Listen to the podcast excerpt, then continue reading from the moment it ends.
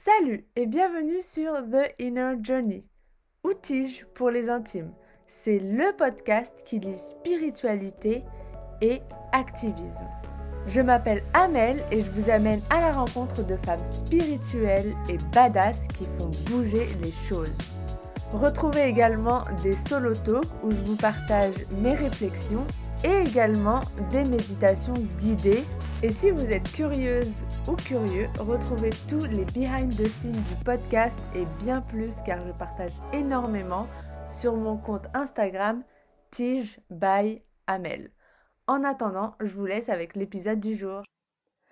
Bonjour et bienvenue euh, Safia euh, dans le podcast de Inner Journey. Je suis ravie de t'accueillir. Bah, merci Amel. Euh, ouais. Alors, est-ce que tu peux te présenter à nos auditrices qui nous écoutent, nos auditeurs qui nous écoutent? Bien sûr. Alors, donc, je m'appelle Safia Arnous. J'ai monté ma boîte qui s'appelle The Happy Lab. Je suis située à Lille, très exactement, mais je suis des personnes dans le monde entier parce que je suis moi-même une citoyenne du monde. Et en fait, mes spécialités sont la reconnexion à la joie et le lâcher prise. Euh, via plusieurs euh, techniques euh, à, laquelle je suis formée. Donc j'utilise le yoga du rire, j'utilise les soins énergétiques Reiki, j'utilise la méthode de libération des tensions TRE, la réflexologie palmaire qui est donc un massage des mains, la méditation guidée, l'ancrage dans mes accompagnements. Voilà, donc ça fait quatre ans et demi maintenant euh, que je suis, euh, que j'ai commencé euh, ce, ce, chemin de, de, de, de, un petit peu, bah, forcément accompagner les gens et puis, et puis vraiment étendre un petit peu, enfin cette, cette joie de vivre, essayer, essayer à faire que les, que les personnes soient plus connectées à ça.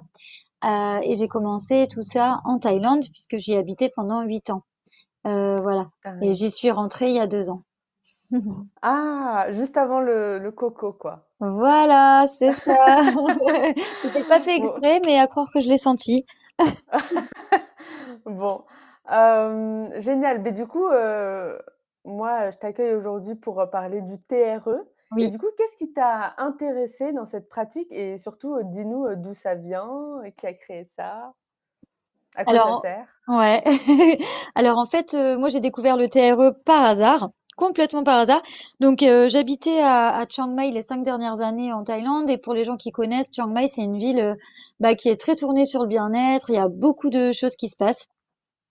au niveau bah, yoga, méditation, etc. Donc voilà, moi j'avais commencé déjà mes formations en Reiki et en yoga du rire. Et puis, euh, puis forcément, bah, pratiquer depuis plusieurs années, euh, euh, voilà, plusieurs choses. Et puis j'avais entendu parler du TRE, mais sans vraiment, voilà, m'y être intéressée. Et puis un jour, bah, il y a quelqu'un qui m'a dit, bah, viens, dimanche, on y va. Donc j'y suis allée.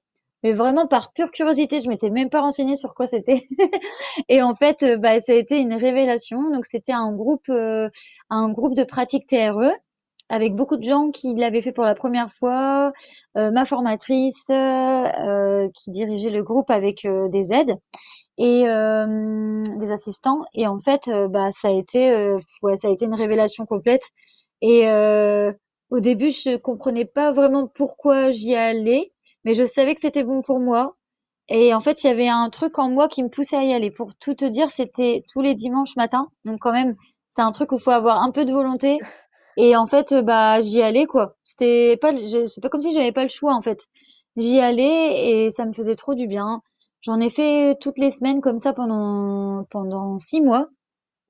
Et en fait, j'ai, j'ai tellement remarqué de, de changements en moi que bah, j'ai décidé de, de commencer à me former, en fait, à ce moment-là. Donc ça, c'était en, j'ai commencé en mai, en mai 2017 et j'ai passé mon premier module en octobre 2017. Euh, mon deuxième module, je l'ai passé l'année d'après, euh, donc en 2018, mais je me rappelle même plus exactement de la date. Je crois que c'était mai 2018.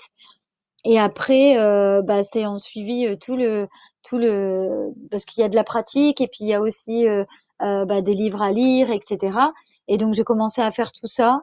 Ça m'a, j'étais passionnée, j'ai assisté ma formatrice dans des groupes, etc.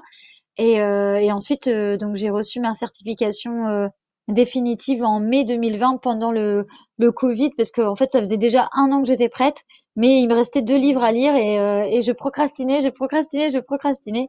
Et ma formatrice était là, mais allez, vas-y, t'es prête là. donc voilà. alors, qu'est-ce que le TRE alors, euh, en, fait, c'est un anglicisme. Donc, TRE, TRE, ça veut dire Tension, Trauma, Release Exercises. Donc, si on traduit en français, c'est exercice de relâchement ou de libération des tensions et des traumas du corps. Donc, en français, on l'appelle souvent la méthode de la méthode TRE ou la méthode de libération des tensions TRE euh, pour avoir une idée de ce que c'est, parce que bah quand on a euh, trois lettres qui comme ça qui se baladent, on ne sait pas trop ce que c'est. Et en fait, euh, bah, cette méthode a été euh, créée par, euh, par un monsieur génial américain qui s'appelle David Berceli. Donc cette méthode a à peu près une trentaine d'années. Et en fait, donc David Berceli, c'était un travailleur social, donc il travaillait dans des pays en guerre. Il a travaillé au Soudan, en Israël, en Palestine, dans plusieurs pays d'Afrique. Et, et, en fait, bah, du coup, il a vu beaucoup de traumatismes en lui, beaucoup de traumatismes autour de lui, parmi les autres travailleurs sociaux, parmi les populations locales. Voilà. Et en fait, il a euh, pu observer plein de choses. Et c'est ça, en fait, qui l'a amené à créer la méthode TRE, notamment l'observation d'un, mécanisme de tremblement. Euh, donc, euh, bah, voilà, pour, pour faire un exemple, en fait, bah voilà, il y avait des, des c'était un, endroit où il y avait vraiment des, des, bombes hein, qui, tombaient, donc ils étaient, ils se réfugiaient tous dans un, dans un bunker, dans un immeuble, et en fait, quand la, au moment où la bombe la bombe frappait le, bâtiment, tout le monde, peu importe le pays d'où il, il venait, en fait, se mettait en position fétale. Donc déjà, ça, ça l'a interrogé. Et il a aussi euh, remarqué que son corps avait envie de trembler, mais qu'il en empêchait. Parce que souvent, il protégeait autour de lui des enfants, les autres adultes aussi. Et en fait, euh, il voyait par contre que les, les enfants tremblaient. Donc du coup, il a interrogé euh, après que tout soit terminé. Euh, il a vu aussi que après que tout se soit calmé, que qu'ils rouvraient les portes euh, pour sortir, les enfants qui avaient tremblé, eux, allaient jouer comme si de rien n'était. Et les adultes qui, eux, n'avaient pas tremblé, avaient encore les pupilles tout écarquillées, ils étaient encore, bah, en fait, ils vivaient sous le trauma et la peur. Donc là, il a commencé à interroger les adultes autour de lui, si eux aussi sentaient en fait cette espèce de tremblement venir en eux et en fait, ils ont tous raconté la même chose.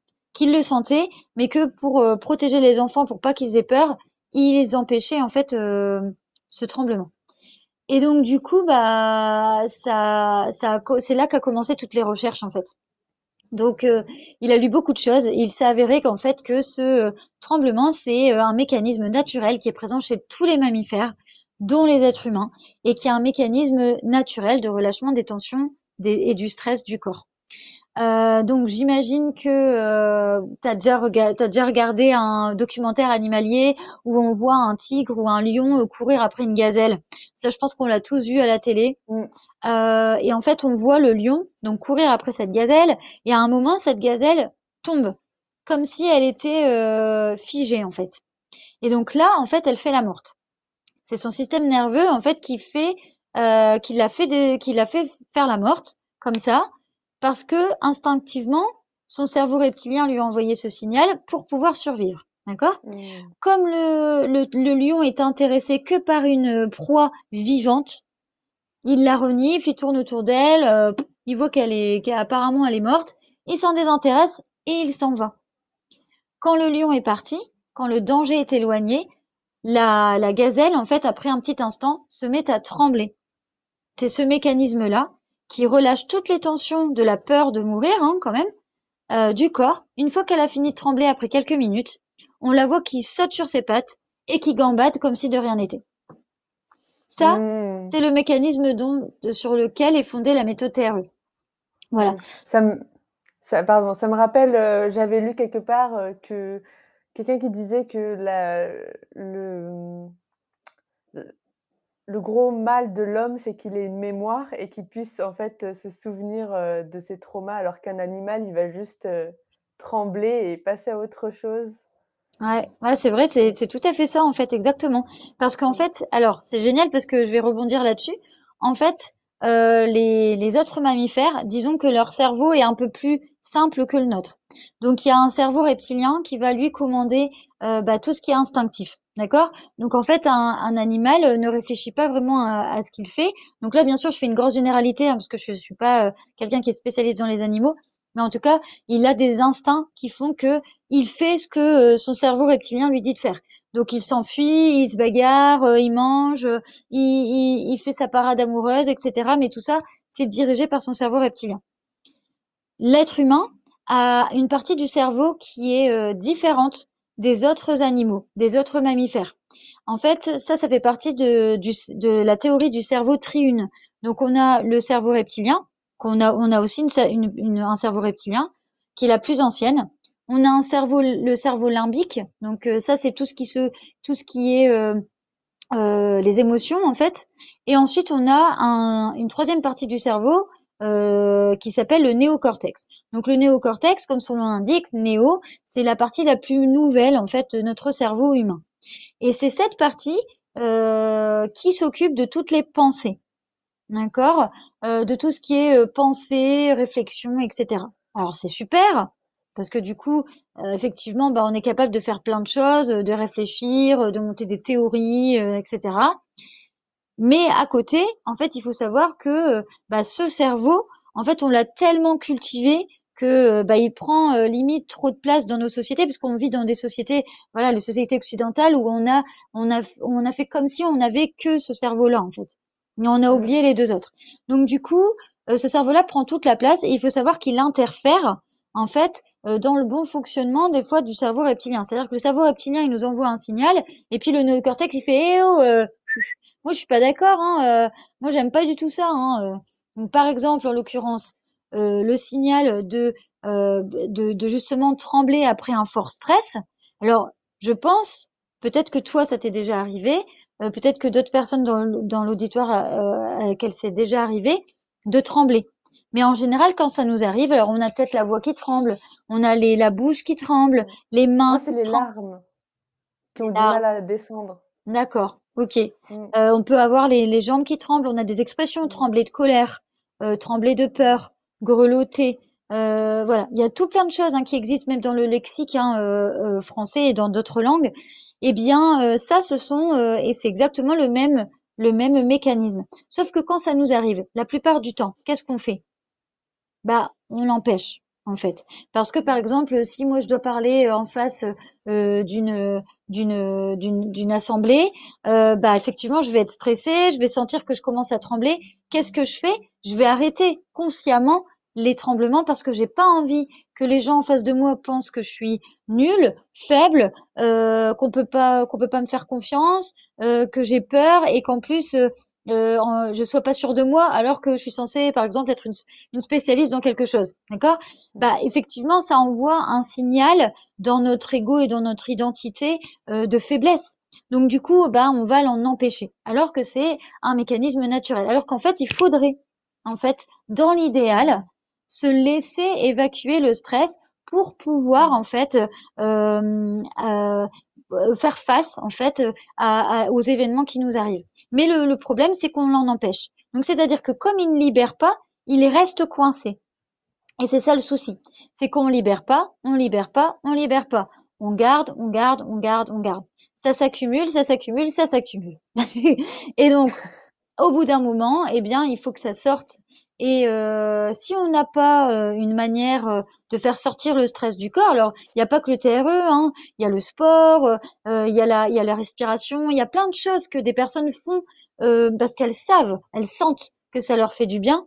Et ben ces méthodes-là aident justement à évacuer le trop plein de stress. Mais si on n'a pas trop de choses ou si on fait un petit peu mais pas assez parce qu'on a vécu peut-être des, des vraiment de stress énormes, ben, ben, en fait, le problème, c'est que ça se, ça se transforme au bout d'un moment, à force d'accumulation, en euh, maladie, maux du corps. Donc ça peut être des douleurs, euh, ça peut être euh, bah, des, des, maladies au niveau euh, au niveau de, du corps, hein, puisque c'est purement corporel. Et là, à ce moment-là, c'est le corps qui parle.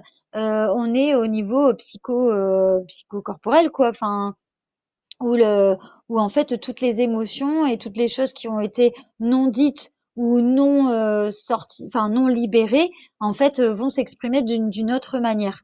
Euh, donc là, on arrive sur des choses qui sont psychosomatiques, par exemple, des mots psychosomatiques, voilà. Donc là, je vais parler du muscle psoas. Alors le muscle psoas, étant donné que tu es prof de yoga, j'imagine que tu connais. En général, les personnes qui travaillent avec le corps connaissent. Donc les kinés, euh, les, les, profs de yoga, euh, toutes les personnes, euh, voilà, les ostéos, etc., ils connaissent ce muscle. Une personne en général, voilà, lambda entre guillemets, moi j'avais jamais entendu parler du muscle psoas avant le TRE par exemple. Hein. c'est vraiment, ça a vraiment été une découverte. Donc le muscle. Ah mais le, le muscle psoas, on en parle au yoga, mais il n'est jamais Genre, hem, c'est pas tous les profs qui vont vraiment expliquer, heu, l'intérêt en fait, Mmh. du psoas. Ouais, oui. Vraiment, son importance quoi. Oui, sauf si par exemple, vous faites des exercices peut-être spécifiques sur le muscle psoas ou des choses comme ça, où on arrive dans Ouais, heu, dans un niveau un peu oui. plus élevé de yoga peut-être? Ouais, ils peuvent le lier au au au chakra quoi. Oui, oui aussi, ouais, c'est vrai. Voilà. Ouais. Alors, donc le muscle psoas, en fait, euh, donc c'est le muscle le plus grand et le plus profond du corps. En fait, c'est plusieurs muscles ensemble. Il y a le petit psoas, le grand psoas et l'iliacus qui forment cet ensemble musculaire euh, qu'on appelle plus communément le psoas. Et il est aussi surnommé, il faut le savoir, le muscle de l'âme et même le muscle poubelle. Donc c'est là, c'est là que ça devient intéressant. En fait, ce muscle, c'est le seul muscle qui euh, relie le haut du corps et le bas du corps. D'accord? Donc ça, il a quand même un rôle hyper important quand on y pense. Mmh. Ce muscle part du bas de la colonne vertébrale, donc je sais plus combien de vertèbres euh, il prend en charge. Ensuite, il s'enroule dans les hanches, autour euh, du, du, des, euh, des os des, des hanches et des cuisses en fait, et il revient par devant. Donc vous voyez un peu l'importance du truc. Euh, ce muscle-là, c'est lui qui est responsable de la position fétale. Donc la position fétale, je rappelle que c'est une position euh, instinctive dans laquelle un être humain, un mammifère, se met quand il est en danger. Comme l'a observé David Berceli, peu importe les les, le pays d'où venaient les personnes avec lesquelles il travaillait ou les populations locales, ils venaient de tous les continents, hein, toutes les cultures. Et ben quand il y a une bombe qui frappait le bâtiment, en moins d'une seconde, tout le monde était en position fétale. Mmh. Il y a pas dans euh, les mmh. dans les films, heu, de combat et tout, quand il y a quelqu'un qui se fait, heu, tabasser par tout un groupe et bah, direct il va se mettre en en Mmh. position fétale. Enfin, j'imagine que c'est pour, protéger les organes, voilà quoi, Voilà, tu l'as dit, exactement. Parce qu'on se met en boule et qu'est-ce qu'on fait? On montre notre dos, d'accord? On montre le sommet de notre crâne, euh, on montre euh, l'arrière de nos jambes et tous nos organes vitaux qui sont au niveau de notre ventre et notre poitrine sont protégés. Voilà, on protège, en fait, on, c'est notre système de survie, encore une fois. Très intéressant ce que tu viens de dire. Euh, et peut-être que ça, quand vous regardez dans votre histoire, peut-être que ça vous déjà, vous est déjà arrivé, peut-être. D'accord euh, euh, Si on a vécu même un, traumatisme au niveau mental, hein, quelqu'un qui nous qui nous dispute, qui nous parle mal, quelqu'un qui est violent avec nous, même verbalement, eh bien, ça peut nous arriver en fait de se mettre en position fétale dans un coin de la pièce ou dans notre lit si on n'est pas bien. Rien que ça si on n'est pas bien, si on est un petit peu déprimé, euh, si on est triste, si on vit un épisode vraiment très triste, quel est notre euh, notre premier instinct? Ça va être de nous mettre en boule en fait, euh, de même regarder comme la position dans, laquelle vous dormez. Est-ce que vous dormez plutôt comme ça, avec les bras complètement détendus, etc., ou est-ce que vous dormez en boule? Ça, ça va vous donner des indices de plein de choses. C'est hyper intéressant en fait. Ah Euh, waouh! Je savais pas que la position dans laquelle on dormait avait aussi, heu, une ouais. signification. Bah, pour tout te dire, moi j'ai remarqué récemment en fait que toute ma vie j'ai dormi en boule et que en fait seulement récemment je commence à me réveiller en étant comme ça en fait, en étant avec vraiment Mmh. les bras au-dessus de moi, mais avant ça n'arrivait pas. Donc euh, ça, ça montre aussi, euh, c'est une traduction un peu de l'état de stress dans lequel j'étais ou, ou quand, enfin voilà, c'est, intéressant de, de remarquer ça. Ou alors même juste en m'endormant, je m'endors en boule. Quand je me réveille, puisque bah j'ai pu me détendre pendant mon sommeil, hop, je me réveille comme ça. Si je me réveille encore comme ça, ça, c'est, c'est, là je le sens que je suis crispée, que j'ai mmh. mal, que voilà. Donc c'est, c'est toujours intéressant de voir comment notre corps en fait s'exprime et surtout que c'est instinctif. Euh, donc euh, on n'a pas vraiment la main mise dessus et et, euh, et voilà et, en fait c'est c'est ce c'est se ré euh, se reconnecter en fait à notre notre essence euh, bah, d'être vivant de, à notre biologie interne on est un organisme oui, on est des super êtres humains qui est capables de plein de choses géniales, merveilleuses et du pire comme du meilleur. Euh, on est capable de faire des théorèmes, des trucs, des machins, de construire des choses pour aller dans l'espace. Mais à la base, on fait partie de la nature et en fait, notre organisme nous le rappelle tous les jours que en fait, il y a des choses euh, qui nous rappellent à notre nature profonde de mammifère en fait, et que ces fonctions-là, on peut pas les enlever. Ouais, c'est comme si en fait, toute la société a été bâtie pour nous couper de la nature et de notre, ah. humanité. Je sais pas si on peut dire ça comme ça, mais enfin, du fait qu'on soit des animaux. Mmh. Bah moi je, je m'en suis aperçue en fait parce qu'il y a une, un autre, une autre chose qui est hyper importante en TRE, c'est l'ancrage. Et l'ancrage, c'est la reconnexion, enfin c'est la, la, connexion au corps en fait, ou reconnexion si on a été déconnecté, connexion au corps, connexion au moment présent, à l'ici et le maintenant, euh, et connexion euh, à la terre, les pieds sur la terre. Et en fait, un truc vraiment bête euh, que, que j'ai remarqué, c'est que bah en fait euh, voilà moi c'est vrai que j'ai vécu dans un pays chaud pendant huit ans en Thaïlande donc c'est vrai que j'étais souvent euh, pieds nus dans la nature voilà c'était cool je marchais sur le sable je marchais sur l'herbe c'était c'était assez facile d'être pieds nus c'est vrai que quand on vit à Lille dans le nord de la France c'est un peu moins possible mais en fait ça m'a fait me, me, remarquer que en fait bah la plupart du temps on était vraiment coupé même de contact avec euh, le sol de la terre en fait. Parce que bah rien que par nos semelles de chaussures qui sont en plus en plastique donc pas du tout euh, organiques, euh, euh, les chaussettes, euh, enfin voilà, après c'est normal, on en a besoin, mais, mais je veux dire, quand on voit le sol de nos maisons qui sont plus trop dans des matériaux naturels aussi, alors si on a des matériaux en bois, etc., c'est super, mais, mais des fois on, se, on, se, retrouve avec des matériaux voilà comme le béton, des choses vraiment qui nous coupent vraiment de, de, de la nature en fait. Quand j'ai, et puis si on habite au dixième étage. Voilà, quand on habite au dixième étage, alors là, bah, on est vraiment encore plus éloigné de la terre. Et, et c'est et on dit pas que c'est mauvais ou que de toute façon, euh, voilà, on est dans cette société-là, mais c'est intéressant de le remarquer qu'effectivement, en fait, bah, on a tellement développé notre néocortex, euh, ce qui est génial puisqu'on a fait des choses géniales, qu'en même temps, on s'est coupé aussi d'un d'une partie de notre nature profonde, en fait, de ne pas oublier qu'effectivement, comme tu l'as dit, bah, on est d'abord euh, des animaux, des mammifères, etc. Mais non, nous, en fait, on a cet aspect de, bah non, on n'est pas des... Enfin, il y a cette expression qui dit, bah on n'est pas des animaux, on fait pas ça. Mm. Alors, comme si un animal, c'était mauvais. Alors oui, il y a des mm. choses, euh, il y, a, y a des choses qui nous paraissent sauvages.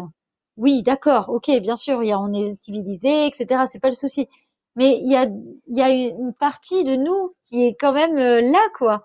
Et en fait, euh, je pense que c'est ça la maladie un petit peu de, de ce dernier siècle, c'est c'est qu'on est tellement coupé de la nature quand on vit dans des, des grandes villes, qu'on a même plus, on voit même plus un arbre. Euh, enfin, j'exagère, mais que que c'est dur de voir de la nature. On s'en est tous rendu compte au moment du confinement, je pense, au moment du premier confinement, parce ah que bah, les Parisiens, on les a vus, on les a vus sortir de Paris en trombe.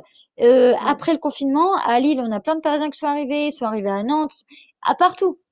Parce qu'en fait, il y en a qui se sont retrouvés. Bon, déjà, il y en a beaucoup qui ont pu partir euh, dans des maisons de campagne, maisons de famille, etc., un peu alentour. Mais ceux qui sont restés, malheureusement, dans Paris même, euh, des fois dans des petits studios, des petits, des petits apparts vraiment coupés, où bah, les 1 km, là, euh, bah, ils étaient pas bien, quoi. Hein. Et c'est pareil pour toutes les grandes villes. Et je pense que là, il y a eu vraiment un déclic et des gens, des personnes qui se sont rendues compte moi, j'en ai rencontré plein qui sont partis, mais dans des régions hyper au contact de la nature, quoi avec des grands espaces, avec bah parce qu'en fait, on se rend compte que effectivement, bah si ça nous manque, si ça nous fait pas bien de pas être en contact, c'est qu'il y a un, c'est qu'il y a quelque chose. Mmh. Moi, ça, ça me fait penser, il y a une semaine, j'ai regardé un, un, mini documentaire sur les smart cities, donc les nouvelles villes connectées qu'ils veulent créer. Waouh. Et bon, bref, bien évidemment, cette personne, elle a été contre ça contre l'utilisation de trop d'intelligence artificielle dans l'idée de nous contrôler, enfin blabla. Mmh et en fait, tout d'un coup, je me suis dit, mais j'ai regardé et, et j'avais, quelques mois auparavant, j'avais écouté un podcast qui disait qu'un être humain, il ne peut pas rester toute la journée dans un bureau devant un, un ordinateur. C'est pas sa nature humaine. Et en fait, je me dis, on passe de sa maison cloîtrée, comme ça, on est tous en fait dans des box Mmh sur 20 étages, mmh complètement coupé de la nature. Il y a que du goudron autour et on prend les transports et on mmh. va au bureau et toute la journée, en fait, on est, Mmh on est coupé de la nature. Voilà. Et en fait, je me dis: «Mais ça va pas du tout là, vers Mmh. quoi on va?»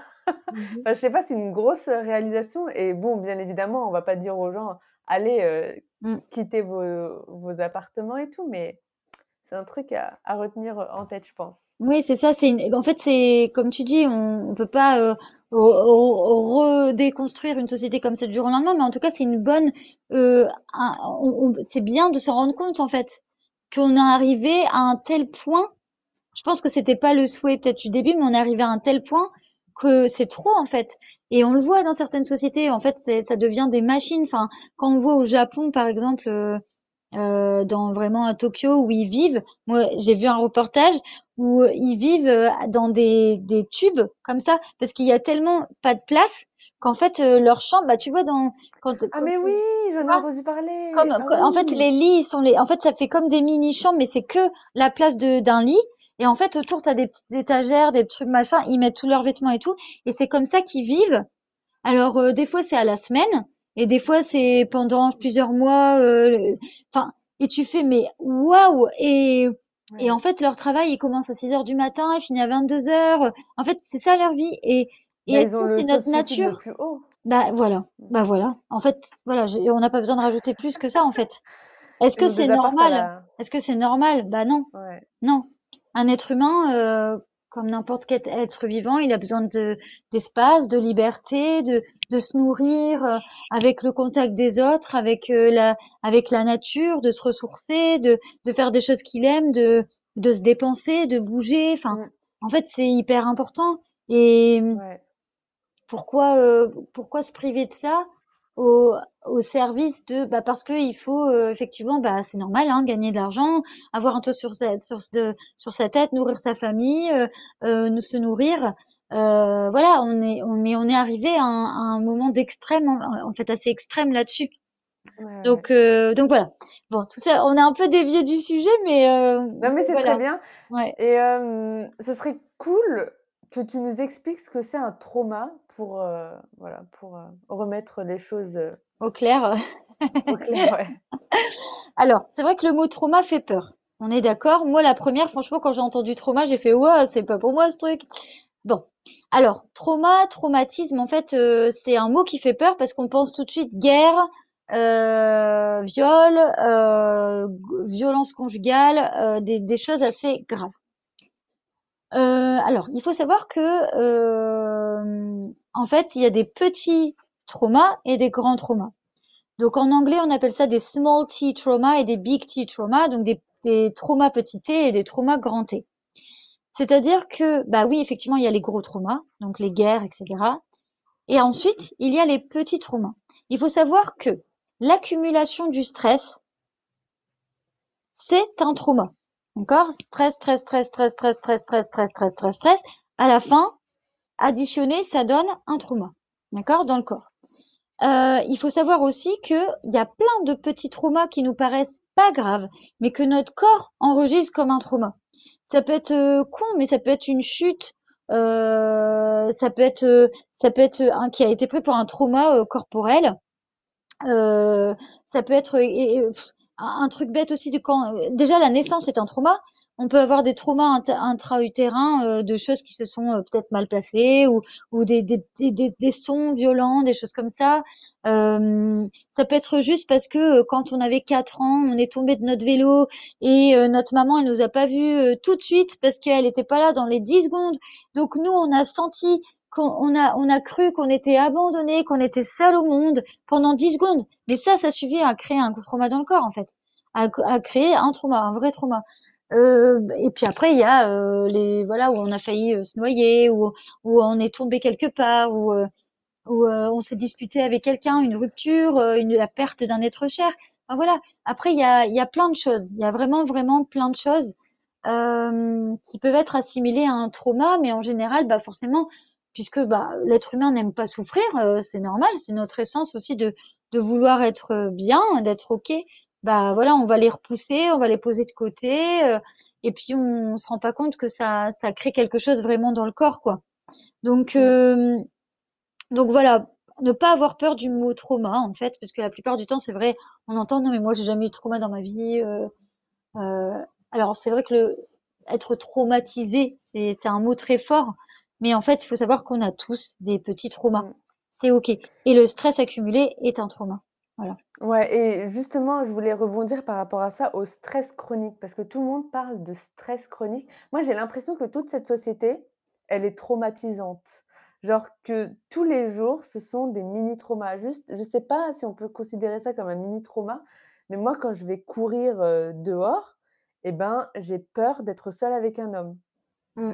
Pourtant, cet homme, je le connais pas, mais genre, j'ai le cœur qui bat, euh, j'ai jamais eu, euh, voilà, de problèmes avec des hommes, dans mon passé et bien je me dis qu'en fait, c'est une, pensée collective dans enfin, dans le paradigme actuel, donc un truc, un trauma collectif et du coup qui me touche et du coup, moi, en tant que femme et ben, forcément, je vais avoir peur. Est-ce que ça, c'est considéré comme un trauma?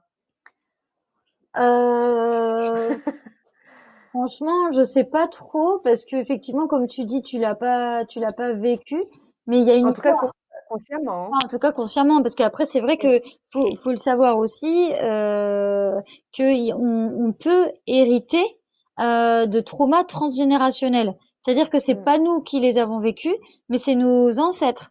Donc euh, ça peut être nos parents, nos grands-parents, etc., qui ont vécu des traumas qui vont qui vont en fait euh, bah, se transmettre par la mémoire euh, cellulaire.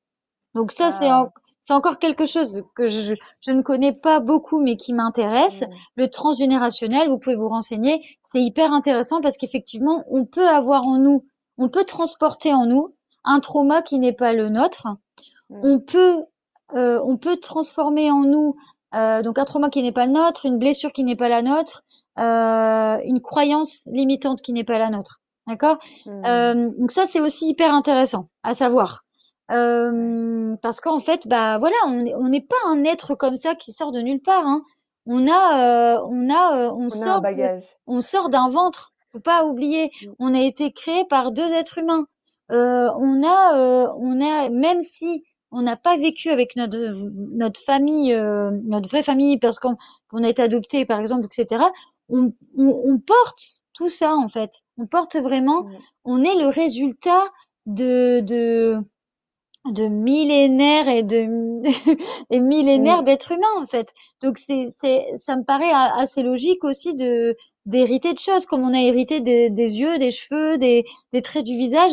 Bah des fois on, on, on a aussi un bagage euh, un bagage euh, autre euh, qui se voit pas tout de suite, qui peut se ressentir autrement. Mais c'est intéressant de s'y pencher, en tout cas, d'accord? Euh, Voilà. Donc oui, les c'est vrai que les croyances collectives, comme tu dis, les peurs collectives ou les trucs comme ça, c'est c'est voilà, ça peut créer en fait un, stress en fait.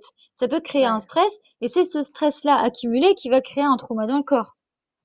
Mais du coup, c'est quoi les mini-stress, les mini-traumas? Parce que moi, comment je le vois, c'est de prendre le métro, d'être enfermé toute la journée dans un bureau, euh, les informations à la télé, oui, euh, le fait d'être une femme, euh, voilà. Ouais, c'est ça, les mini-agressions euh, perpétuelles, ça peut être euh, juste se faire bousculer dans le métro et personne ne s'est excusé, euh, être en retard, euh, et du coup se dépêcher, euh, Mm. euh, euh, être dans les embouteillages aussi, c'est vécu comme une agression. Euh, notre patron qui nous dit que en fait, bah, ce dossier-là, il n'est pas pour la semaine prochaine, mais il est pour demain soir. Euh, ça peut être quelqu'un qui nous dit non, mais en fait, ton travail, euh, c'est tout pourri. euh, se disputer avec notre partenaire de vie, euh, se disputer avec nos enfants, enfin. Ça peut être vraiment euh, tout et n'importe quoi, des petites choses. Mm. Euh, mais en fait, il faut savoir aussi que euh, avant, un danger de, de vie ou de mort, euh, c'était euh, vraiment ça en fait. C'était euh, bah, quand on était un homme préhistorique, euh, c'était vraiment ça. On avait que des que des trucs comme ça, de, de vie ou de mort. Mm. C'est-à-dire que il y avait un animal sauvage euh, qui nous courait après, euh, il y a un précipice, euh, on, on doit trouver absolument à manger parce que là, je sais pas, c'est tout, c'est l'hiver et on trouve rien. Enfin, là, c'était très simple en fait, très basique. Maintenant, on est plus sur euh, des, des. Alors maintenant, je parle vraiment de nos jours à, à- en France euh, euh, normalement, on va dire. hein, on était un- une personne euh, lambda. Bah, on est plus sur euh, des problèmes au niveau égo, c'est-à-dire au niveau euh, au niveau euh, au niveau personnalité, euh, euh, euh, attaque attaque euh, verbale, enfin des, des, des plutôt des choses comme ça en fait. Euh, où on se Mm. dispute avec quelqu'un, où on se sent en danger au niveau de notre ego. Alors c'est pas mauvais, hein, euh, notre ego, on en a besoin, hein, il est là, il est là justement pour qu'on puisse être une personne euh, mais c'est intéressant de voir comment euh, on est moins dans un danger perpétuel de vie ou de mort réel, mais notre Mm. corps l'interprète comme tel, parce que c'est le danger de vie ou de mort de notre ego, en fait, de notre personnalité, de notre, de notre moi. Donc, Ouais, ouais. euh, donc c'est tout aussi important. En tout cas, c'est vécu comme tel, comme tout aussi important. Et donc, du coup, bah, ça crée le même effet dans le corps. C'est-à-dire que Mm. le psoas dont on parlait tout à l'heure, qui se met en position fétale en face d'un danger de mort immédiat, euh, il faut savoir qu'il se contracte à chaque danger, à chaque stress. D'accord? Donc, si avant il se contractait euh, parce qu'il y avait un, un, un- on tombait nez à nez avec un ours sauvage, et ben maintenant il se contracte euh, parce que euh, il y a euh, euh, Bidule qui a dit quelque chose, qui a dit qu'on était, je sais pas moi, qu'on était égoïste. Bon, euh, ou que euh, notre sœur elle veut, elle veut plus nous parler, ou que on s'est disputé avec notre enfant, ou, ou voilà, ou parce que machin il nous a dit, il nous a, il nous a, il nous a euh, euh, bousculé dans le métro. Voilà, en fait, c'est ces petites choses-là qui vont s'accumuler. Et en fait, c'est des petits stress, petits stress, petits stress qui vont s'accumuler. Et notre psoase, qu'est-ce qu'il va faire? Imperceptiblement, en fait, notre psoase, il se contracte. Donc en fait, c'est comme si il essayait de nous mettre. Alors heureusement qu'on se met pas en full euh, euh, position fétale à chaque fois qu'il nous arrive un petit truc, parce que sinon on n'y arriverait pas. Mais en fait, vous imaginez qu'il veut nous mettre en position fétale à ce moment-là. Donc en fait, il y a un mini mouvement imperceptible du psoas qui se contracte, il se contracte, il se contracte, il se contracte. Et comme ça à longueur de journée. Parce que si on est dans une, on a une vie stressante, bah on est tout le temps sous tension. Donc ça se contracte, ça se contracte, ça se contracte, ça se contracte. Et au bout d'un moment, qu'est-ce que ça fait? Bah, notre psoas, il est tellement contracté, il a accumulé tellement de tension, bah, que physiquement, ça se ressent, en fait. Donc, Mm. bah, euh, on a des problèmes. Le psoas, comme je vous l'ai décrit, où il était dans le corps, bah, du coup, ça peut nous causer des problèmes de bas du dos, de lombaire, de nerfs sciatiques qui se coincent, euh, des problèmes de, de, de, aussi de blocage de dos, hein, de hernie, etc. Ça peut causer des problèmes euh, au niveau des hanches, au niveau des flexeurs de hanches, euh, au niveau des cuisses. Euh, ça peut poser des problèmes au niveau euh, des, hum, de- des intestins, donc de la digestion. Nous, les femmes, on connaît bien, hein, parce que c'est un peu notre endroit. parce que voilà, n'oublions pas aussi qu'à côté de ça, les intestins, c'est le deuxième cerveau du corps, parce qu'il y a plus de neurones dans les intestins que, que dans le, le cerveau, dans, dans la tête. Donc voilà, tout ça, tout ça fait qu'il y a beaucoup de choses. En fait, les émotions se passent ici. On peut avoir des problèmes au niveau sexuel, au niveau euh, euh, cystite, euh, euh, vessie, etc. Donc tout ça, en fait, est dans la même zone que le que le psoas. Voilà. Donc ça, ce sont des signes. Ce que je viens de vous dire, ce sont des signes probables d'un muscle psoas tendu. Voilà. Mm. Et moi, en fait, pour la petite histoire, quand je suis allée la première fois au cours de TRE, la, ma formatrice euh, Lauriane, elle a dit ça. Et en fait, j'avais quasiment tous les problèmes qu'elle a dit. C'est là que je me suis dit, ah, waouh. Alors peut-être qu'effectivement, ça peut m'aider. Parce que moi, j'avais un nerf sciatique bloqué depuis des années, en fait. Mmh. Et euh, bah, en cours de yoga, c'est enfin, c'est courant. Il y a des gens qui pleurent, euh, parce qu'on fait des exercices, pour, euh, ouvrir les hanches ou un truc comme ça. Enfin, c'est le c'est la partie du corps, l'une des plus difficiles, en fait, à ouvrir et je suis sûre qu'il y a beaucoup de personnes qui se posent les questions et en tout cas, moi, c'est une question que je me posais, c'est: «Mais quand on fait des exercices et tout, est-ce que on se rappelle du trauma ou un truc comme ça?» donc du coup, bah, je te pose la question. Est-ce que ça on revient avec un flashback d'un coup, ça se passe comment? alors pas du tout. Euh, ça peut arriver, mais c'est pas du tout ce qu'on recherche. Il faut savoir que nous, en TRE, on est, c'est pas une méthode psycho, psychocorporelle, c'est une méthode purement corporelle. Euh, les, formats, les, les praticiens TRE ne sont pas euh, formés en psychologie. Euh, je le dis bien parce que c'est hyper important à, à connaître. Euh, nous ne sommes pas des psychologues, nous ne sommes pas des psychothérapeutes, nous ne sommes pas des, des psychiatres. D'accord? Donc c'est pas notre formation. Nous, on est formé sur une méthode purement corporelle qui s'appelle la méthode TRE. C'est pour ça qu'elle est très bien complémentaire avec un suivi euh, psychologique si on en ressent le besoin. D'accord? Parce que justement, d'un côté on traite le mental, de l'autre on traite le corps. Traiter le, que le mental, pour moi, euh, ça crée des résultats euh, limités. C'est-à-dire que ça va être ça va, être, ça va créer des résultats, mais au bout d'un moment, on va sentir qu'on n'avance plus. Et c'est là qu'en général, il y a les gens qui viennent nous voir en TRE parce qu'ils disent, bah voilà, moi j'ai ça, ça, ça, ça, ça, ça s'est super bien passé, enfin j'ai eu plein de déclics et tout, et là, dernièrement, je stagne. Bah oui, parce qu'en fait, euh, au bout d'un moment, en fait, on a besoin d'une d'une intégration dans le corps pour que pour que ça pour que ça guérisse totalement en fait. Donc moi, je je, je suis pour euh, allier vraiment les deux. Moi, je trouve que c'est très important d'agir d'un côté sur le mental et de l'autre sur le corps, peu importe les, méthodes. C'est après les personnes qui trouvent leur cocktail euh, le mieux. Mais pour moi, le TRE, c'est vraiment ça, en fait. Euh, euh, voilà. Sur, sur, je me suis un peu perdue dans ce que je voulais dire. ah oui, c'est ça, sur les traumas. Donc, du coup, nous, en fait, ce qu'on dit, c'est qu'on n'a pas besoin de savoir quel trauma ou quelle tension on évacue du corps. Le principal, la principale chose qu'on doit savoir, c'est qu'elle n'est plus là. D'accord? On tremble, on l'évacue, on la libère, elle n'est plus là par la suite. D'accord? Si ensuite un flashback arrive, ok, ça arrive, mais c'est pas quelque chose à laquelle vous devez vous attendre ou euh, comment ça marche. C'est pas comme ça que ça marche, mais ça peut effectivement arriver. Nous, on est vraiment sur, on, prend vraiment le, le ralentissement donc tout le contraire de notre société, d'accord? Ralentir, l'ancrage, revenir à soi, se reconnecter à soi au moment présent. Euh, less is more. Ça c'est là le le le comment dire le le motto du TRE. Less is more, ça veut dire moins c'est plus, moins c'est mieux. Donc quand vous avez compris ça, et bien sûr que on veut pratiquer le TRE comme on, est dans la vie, c'est-à-dire bah on va aller plus haut, plus fort, euh, plus vite, euh, voilà, c'est normal, on, est dans cette société-là, voilà.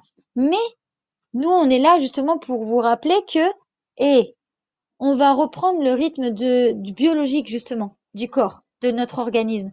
Et le rythme de la de la nature, c'est quoi? Bah, on prend son temps. Hein. Qu'une plante elle pousse, elle euh, elle passe pas toutes les étapes euh, euh, en deux secondes. Non, elle est d'abord à l'état de graine, ensuite elle commence à pousser, ensuite elle va créer une fleur, ensuite elle va créer un fruit, etc. Donc en fait, pensez un petit peu au rythme biologique et vous allez comprendre que là, nous, on est vraiment sur ce rythme-là. Et donc, si ça vous arrive, bah ok, effectivement, si ça vous arrive pendant un tremblement, bah c'est probablement lié, mais sinon, nous, en fait, pour te dire, on n'a même pas besoin de savoir l'histoire d'une personne. On a besoin de savoir son état physique parce qu'effectivement, il y a des contre-indications qui sont très importantes à savoir avant de suivre quelqu'un. Mais on n'a pas besoin de connaître l'histoire. Alors, ça ne veut pas dire qu'on ne laisse pas la personne s'exprimer hein, euh, quand il le faut. Mais nous, on est vraiment là pour libérer les tensions du corps, pour accompagner les personnes à devenir indépendantes dans leur pratique de libération des tensions du corps. À savoir, à apprendre à être en sécurité avec soi Parce que ça, on, on, on l'apprend pas. Donc apprendre à être en sécurité avec soi. Et plus on est en sécurité avec nous-mêmes, plus on va être en sécurité avec le monde qui nous entoure et avec les autres. Plus on est en sécurité avec notre système nerveux, plus on comprend comment il marche. C'est-à-dire que notre système nerveux, à tout moment, il veut nous faire survivre, en fait.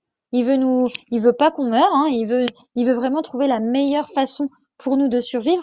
Eh bien, dès qu'on comprend ça, on va devenir son propre meilleur ami. Notre système nerveux, c'est notre meilleur ami. On va se lier d'amitié avec notre système nerveux parce qu'on va le comprendre. Voilà. Donc on n'est vraiment pas dans des trucs sensationnels de euh, comme certains pratiquent euh, d'autres méthodes, euh, mais nous on n'a vraiment pas la même conception. Il y a des méthodes hein, qui sont dans le allez on lâche tout hein, et là pour nous c'est de la, de la retraumatisation. On est vraiment c'est vraiment pas notre manière de faire. Notre manière de faire c'est doucement, doucement, doucement, doucement. On ralentit, on fait ça petit à petit, les petits pas. Parce que justement, on ne veut pas risquer la retraumatisation qui est bien trop facile à, à, atteindre. Et nous, on est vraiment là sur le voilà l'apprentissage en fait avec soi, euh, de son système nerveux, de son corps. Ouais.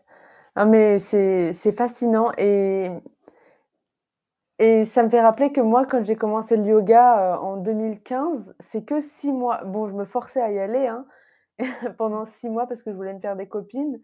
Et c'est incroyable. À, partir de six mois, je commençais à me rendre compte que j'allais bien, en fait. Enfin, que je commençais à aller bien et, je commençais à avoir des pensées, mais complètement différentes de d'avant, quoi. Avant, j'étais complètement dans la matrice et tout. Enfin, bref. Et, et ce que je voulais dire, c'est est-ce que tu peux nous expliquer comment le fait de guérir ces traumas, ça va nous permettre, enfin, guérir ces traumas, et encore, on n'est pas forcément obligé de les connaître, hein, va nous permettre en fait de mieux vivre? Ou de réaliser ses rêves? Ou de se connecter à son âme? Alors, euh, très bonne question. Donc moi, je vais, je vais la tourner un peu différemment dans le sens où, pour nous, le TRE, ça nous aide, ça nous aide donc à libérer les tensions du corps et les traumas. C'est-à-dire qu'ils ne sont plus là pour pouvoir être plus ouverts, plus en sécurité avec nous-mêmes et donc se sentir mieux. On va être aussi, comme tu l'as dit avec euh, le yoga, c'est génial parce que tu l'as expérimenté, tu as expérimenté le fait d'être plus connecté à toi et de sentir qu'il y avait quelque chose qui avait changé que tu étais mieux en fait, tout simplement. Et ben en fait, avec le TRE, on va augmenter également notre prise de conscience. Donc nos prises de conscience, notre conscience à nous-mêmes, notre pleine conscience en fait, corporelle et mentale, de comment ça marche en fait à l'intérieur. Quels sont euh, euh, bah, comment en fait euh, j'agis en fait avoir vraiment apporter de la lumière sur les choses qu'on fait par automatisme et des fois on se rend même pas compte. En fait un peu nos patterns quoi nos par exemple moi je me suis rendu compte au bout de je crois que ça faisait un an que je faisais du TRE qu'en fait mais vraiment hein, d'une seconde à l'autre hein, je me suis rendu compte qu'en fait j'étais tout le temps en train de, de fermer ma mâchoire très fort. Je sais plus comment on dit en, français.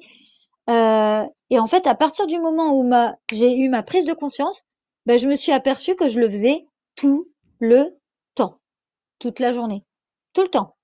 Ma mâchoire, elle était tout le temps tendue, tu vois, et avait mes, mes dents serrées très fort, etc. Et en fait, euh, waouh, ça m'a mais, enfin, tu vois, ça m'a mais, enfin, j'étais hyper choquée, quoi. Je me suis dit, mais attends, attends, attends, attends.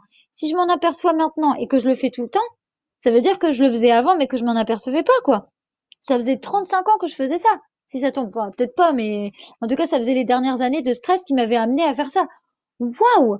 Bah, du coup, en fait, et ça m'arrive encore, du coup, parce que bien sûr, euh, bah, attends, quand on fait du TRE, ça veut pas dire qu'on va plus jamais être stressé, mais ça veut dire qu'on va pouvoir, et de un, euh, prendre conscience de notre état, euh, pouvoir agir, pouvoir euh, l'évacuer et surtout redescendre plus rapidement de notre système nerveux parce que tout simplement, on va redémarrer d'un point beaucoup plus bas dans notre système nerveux en fait. Parce que euh, en fait euh, bah, si on est tout le temps stressé etc on est hyper haut dans notre système nerveux. Donc si on a un stress en plus qui se rajoute mais là on pète un câble en fait. Et c'est là qu'on monte sur nos grands chevaux etc mais en fait, ce qu'on a, ce qu'on apprend avec le TRE, c'est à redescendre petit à petit, petit, petit, petit, petit, petit, petit, le plus proche de notre état de calme et d'ancrage. Et en fait, forcément, quand il nous arrive quelque chose, bah, on va moins monter dans les tours, en fait. On peut être euh, énervé, normal, parce que voilà, il y a des choses qui sont très, euh, euh, comment dire, euh, qui peuvent nous faire monter très vite. Et puis surtout, par exemple, avec notre famille, euh, je pense à ça parce que c'est des personnes dans notre vie, même si on les adore, bah, elles sont capables de nous faire monter de l'état de 0 à 10 en moins de, en moins d'une seconde, quoi. Mais, bah, on va, on va avoir la, on va avoir la, on va s'en apercevoir, en fait. Une fois qu'on aura, qu'on aura monté, pouf, ah ouais, mais purée. Et en fait, on va redescendre plus rapidement. Donc voilà, c'est que des choses comme ça. En fait, à, à apprendre vraiment à ça. Et euh, euh, j'ai perdu le fil de mon truc. Tu me disais, c'était ta question, c'était euh, ah oui, comment on peut se sentir mieux en fait en évacuant Ah euh, oui, le oui. stress, voilà. Et en, Réaliser ses rêves. ouais, réaliser ses rêves et tout ça. Et en fait, c'est vraiment ça, c'est que plus on est euh, connecté à nous, plus on apporte cette lumière et cette pleine conscience sur nous, nos actes, nos pensées, nos schémas, mais plus on va être conscient de plein de choses qu'on fait en fait. Et on va se dire, mais attends, mais ce que je fais là, c'est hyper toxique. Ou alors, euh, attends, tu te rends compte que je fais ça avec mon corps, enfin, je le maltraite en fait. Donc, hop, dès que je m'en aperçois, pouf, j'ouvre ma bouche, par exemple, pour mon, pour mon, pour mes mâchoires. Et ça va en fait créer cette espèce de d'amélioration au fil des jours, au fil des semaines de notre de notre qualité de vie. Et surtout, Ouais. avec le TRE, on apprend, en fait, on accompagne les personnes à reprendre en fait les rênes de leur de leur vie, à reprendre le, le alors j'aime pas dire contrôle parce que c'est pas ça, c'est à être autonome dans leur pratique, donc à être autonome, être autonome dans leur bien-être et mieux-être. D'accord? C'est-à-dire que vous avez les clés en main en fait. Nous, on est vraiment là, c'est c'est ça qui est diffé- différent des autres pratiques. C'est-à-dire que on n'est pas là juste pour euh, vous offrir un soin et vous dire allez à la prochaine, on se voit toutes les semaines, machin. Non, on est là pour vous, pour vous accompagner à devenir autonome dans ce soin. Alors, attention, on ne forme pas, d'accord? Ce n'est pas une formation, parce que j'ai déjà des personnes qui ont dit le mot formation, ce n'est pas le mot formation. Euh, nous ne sommes pas des formateurs, d'accord? On est des praticiens TRE euh, pour être, euh, et on a suivi une, une formation pour être praticien TRE. Mais on accompagne des personnes à être autonomes dans leur pratique personnelle et individuelle de la méthode TRE de manière de- dans, dans leur vie quotidienne en fait. D'accord? Et grâce à ça, elles vont reprendre les rênes de leur vie, euh, être plus autonomes, être plus en plus alignées, plus en adéquation avec elles-mêmes, elles vont mieux se connaître, se sentir plus ouvertes, plus alignées, plus libres en fait, puisque tout, tout ça va sortir au fur et à mesure, plus en euh, comme, comme si elles, euh, comment dire, qu'elles reprenaient un peu contact avec toutes leurs possibilités en fait. D'accord? Mm. Et en fait, avec ça, bah forcément, on peut accomplir tout ce qu'on veut. Ouais. Et Alors bien sûr, c'est au fur et à mesure plus. des années. hein.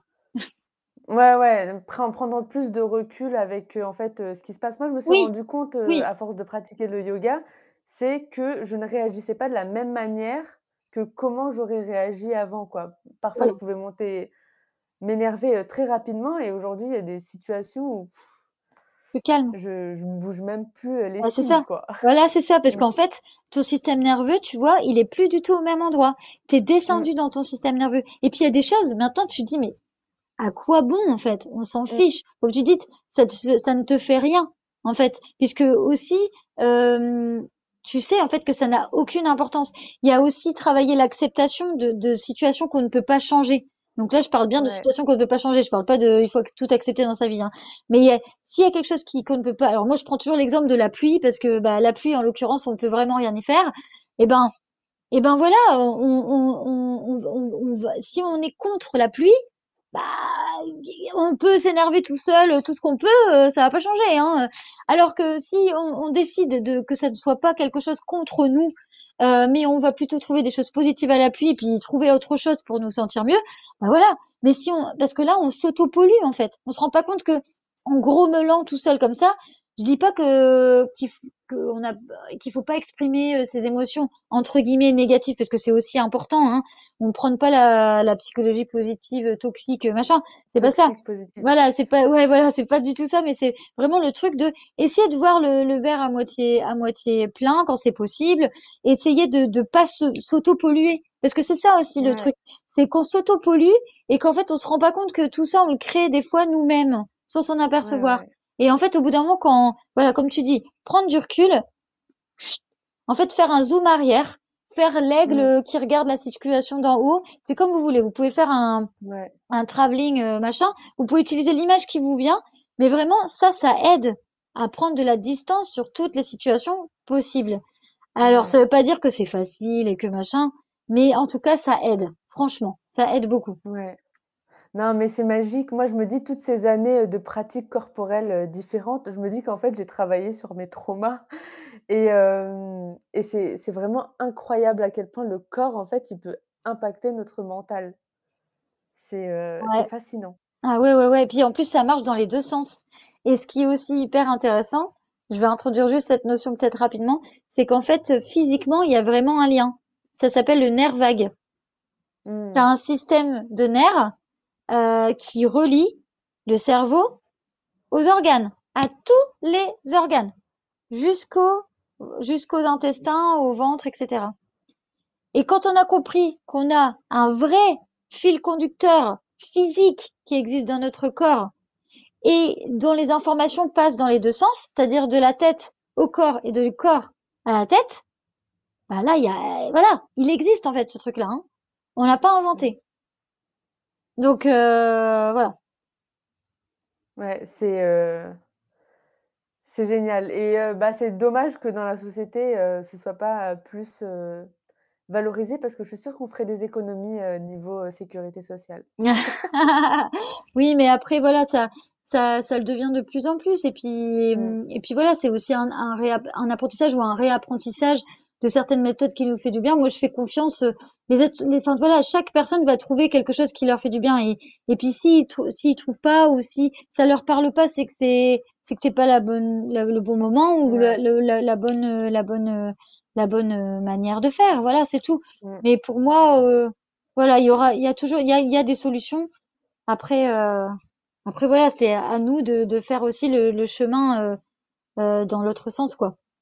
Ouais, ouais et heu et c'est et je voulais juste ajouter un truc, c'est que quand on on a créé de la sécurité, comme tu disais tout à l'heure, heu, dans son corps et comme, heu, bah, j inconsciemment, je l'ai fait ces dernières années et ben, il y a autour de soi, il y aura plein de choses qu'on va plus tolérer, quoi.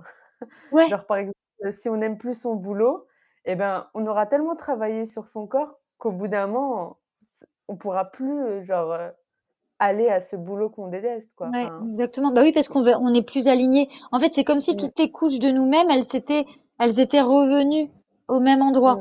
Tu vois? Elles s'étaient réalignées. Et en fait, euh, si on se rend compte que c'est plus aligné, bah pff, malheureusement, ça peut nous faire toute la peine qu'on veut. On peut, on peut faire de la résistance, etc. pendant un petit bout de temps. Mais à un moment donné, ça va être plus fort que nous. On va sortir d'une situation qui n'est plus alignée. Et c'est ouais, pareil pour, euh, du coup, ça aide aussi à mettre ses limites. Euh, ça aide mmh, à, ça, ça- quand on est quelqu'un qui, qui, qui dit beaucoup oui, etc. Ça aide en fait à, à justement, euh, ça aide à mettre ses limites et ça, dire, ça aide à dire non, ça aide, voilà, à s'affirmer. Et des choses que des fois, bah, on a du mal euh, à faire, mmh. historiquement, par exemple. Moi, ce qui me fascine, en tout cas, je l'ai vu dans des membres de ma famille, c'est à quel point certaines personnes, elles peuvent se complaire dans la souffrance. Elles sont en pleine souffrance, enfin, je veux dire, je le vois, tu le vois, mais genre, il y a rien qui qui change, quoi. Mais comme tu, ouais, ouais, comme tu dis là, pour des personnes comme ça, on peut rien faire parce que, enfin, de toute façon, euh, voilà, on a, on a la pleine on a tout en nous pour euh, agir. Dans le sens où, euh, alors je parle pas des situations extrêmes, hein, euh, mais on, on a une force en nous qui permet de, de faire des choses, d'accord? Et quand on, quand on a une nature euh, ou un moment dans notre vie où on n'arrive plus à agir et que, comme tu dis, ben, il y a vraiment des personnes au niveau, euh, au niveau personnalité qui se complaisent dans leur souffrance parce que en fait l'ego euh, se complaît là-dedans parce que il y trouve son compte. En fait, ça paraît horrible à dire, mais mais quand on, on commence à travailler là-dessus, qu'on commence à déconstruire certains trucs, en fait, il y a des avantages cachés à cette situation.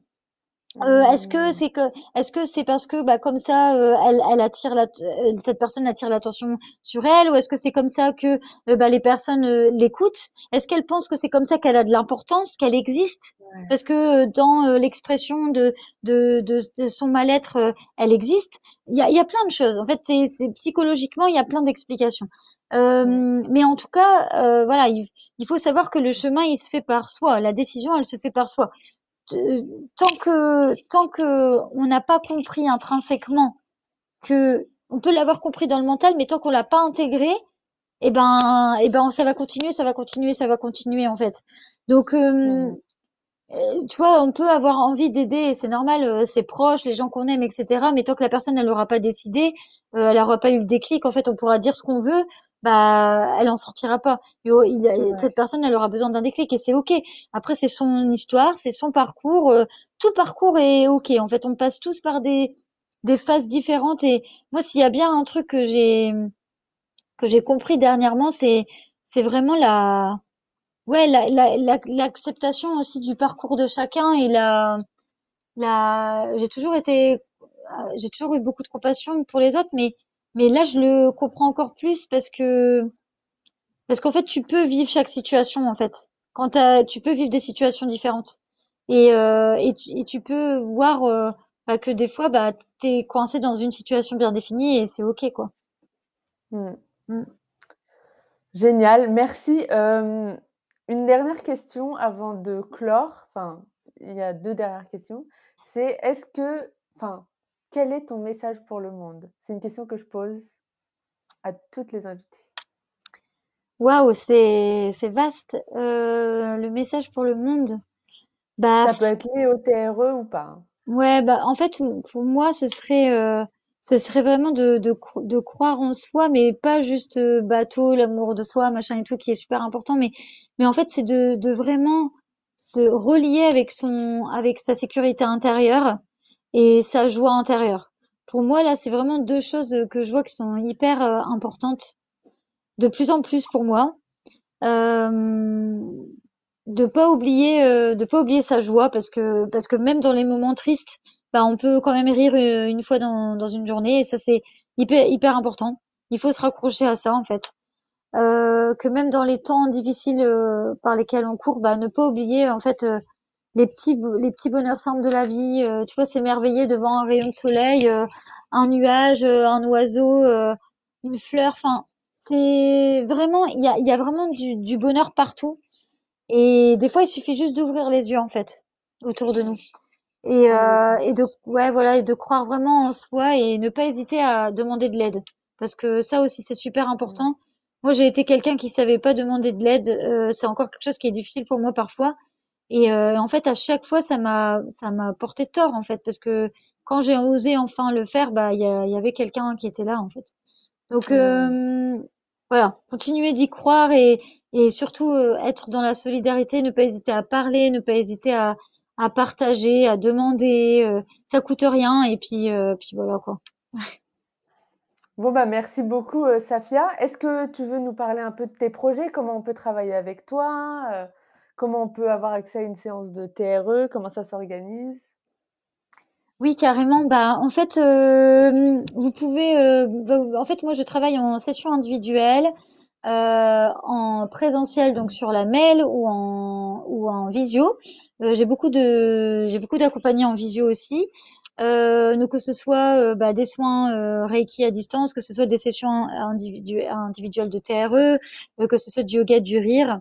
Voilà, je fais aussi des sessions de yoga du rire en groupe.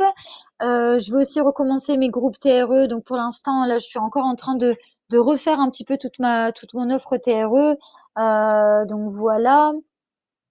Euh, et puis après, bah, j'interviens aussi euh, au niveau euh, tout ce qui est entreprise, groupe, etc., association, etc. au niveau yoga du rire, etc.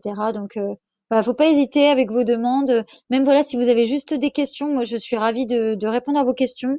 Des choses peut-être qui sont pas euh, très claires ou euh, des, des choses que vous souhaiteriez mieux connaître, bah voilà, faut pas hésiter parce que euh, voilà, moi j'adore en, j'adore en parler, j'adore diffuser, j'adore diffuser ça autour de moi parce que je trouve que c'est un outil extraordinaire en fait. Mmh. Et on est vraiment là pour bah, pour ça quoi. Donc donc voilà pour pour alors en anglais on dit le self empowering. Donc c'est vraiment redonner le pouvoir en fait aux, personnes euh, qui pensent qu'elles ne l'ont plus, bah, c'est redonner son, son, pouvoir intérieur en fait. Euh, comme quoi vous, vous, vous pouvez faire des choses pour vous, en fait, tout simplement. Donc voilà, faut pas hésiter à me contacter. Donc euh, en fait, moi c'est donc Safia Arnous The Happy Lab. Euh, et vous, donc j'ai une page Facebook, j'ai une page Instagram, j'ai une page LinkedIn, et tout a le même nom. Safia Arnous The Happy Lab. Voilà, tu mettras les liens. Dans, dans, dans, les notes? Voilà, et puis du coup, bah simple quoi, vous, vous m'envoyez un petit message, et puis voilà, je suis même sur Google, Google My Business. Il n'y a pas elle de est partout. problème, je suis partout. Voilà, bah, c'était génial et heu, de toute façon, on a senti la passion, hein. Ah, bah On a merci, hein, franchement, pour l'invitation, Amel. Là, j'ai, j'étais ravie, hein, c'était vraiment cool. Ouais, moi j'adorais, heu, je je buvais tes paroles. J'adore en plus tout ce qui a un rapport avec le trauma et en plus, je suis en train de remettre le trauma dans le contexte de la société et moi, je suis là, je me réveille, je me dis: «Mais en fait, on m'a traumatisée toute ma vie, mais» Ouais, ouais. enfin et et je rêve d'une société, différente, quoi. Mmh. Voilà, je mets les premières graines, enfin Oui, mais c'est ça, euh, soyons des, ouais, soyons des petits colibris. Excuse-moi, je t'ai coupé. Mais soyons, soyons des petits colibris, des petits jardiniers qui sont des reines, des graines, des, des, des semeurs. Voilà, c'est vraiment ça, en fait. C'est ça qui est important. Mmh. Mais en fait, au final, même si ça ça n'arrive pas de notre temps ou que ça Oui, n'arrive jamais, on s'en fiche. oui, mais oui, Genre, autant vivre comme on a envie de vivre et si on c'est veut ça. rêver de d'un truc de fou, ben, Ouais. rêvons d'un truc de fou tant qu'on se sent bien dedans. C'est ça. Et puis euh, Voilà. être tout, et puis on est tout en étant ancré avec euh, le moment présent, notre corps, la terre, ça va nous Mmh. permettre euh, que nos rêves soient encore plus euh, plus équilibrés et plus euh, plus Mmh. réalistes. Il n'y a pas de raison. Ouais. Merci beaucoup. Merci Amel. Au revoir. Au revoir. Merci infiniment d'avoir écouté l'épisode du jour. Si vous avez aimé, parlez-en autour de vous pour éveiller les consciences parce que moi j'aurais adoré retrouver ce type de contenu et cette communauté au début de mon chemin. Pour faire connaître le podcast, n'hésitez pas à vous abonner sur votre plateforme d'écoute préférée et ou à laisser un avis sur Apple Podcast. Ça aide vraiment le podcast à se faire connaître et à éveiller les consciences. Je vous souhaite une excellente semaine de folie et on se retrouve lundi prochain pour un nouvel épisode. Bye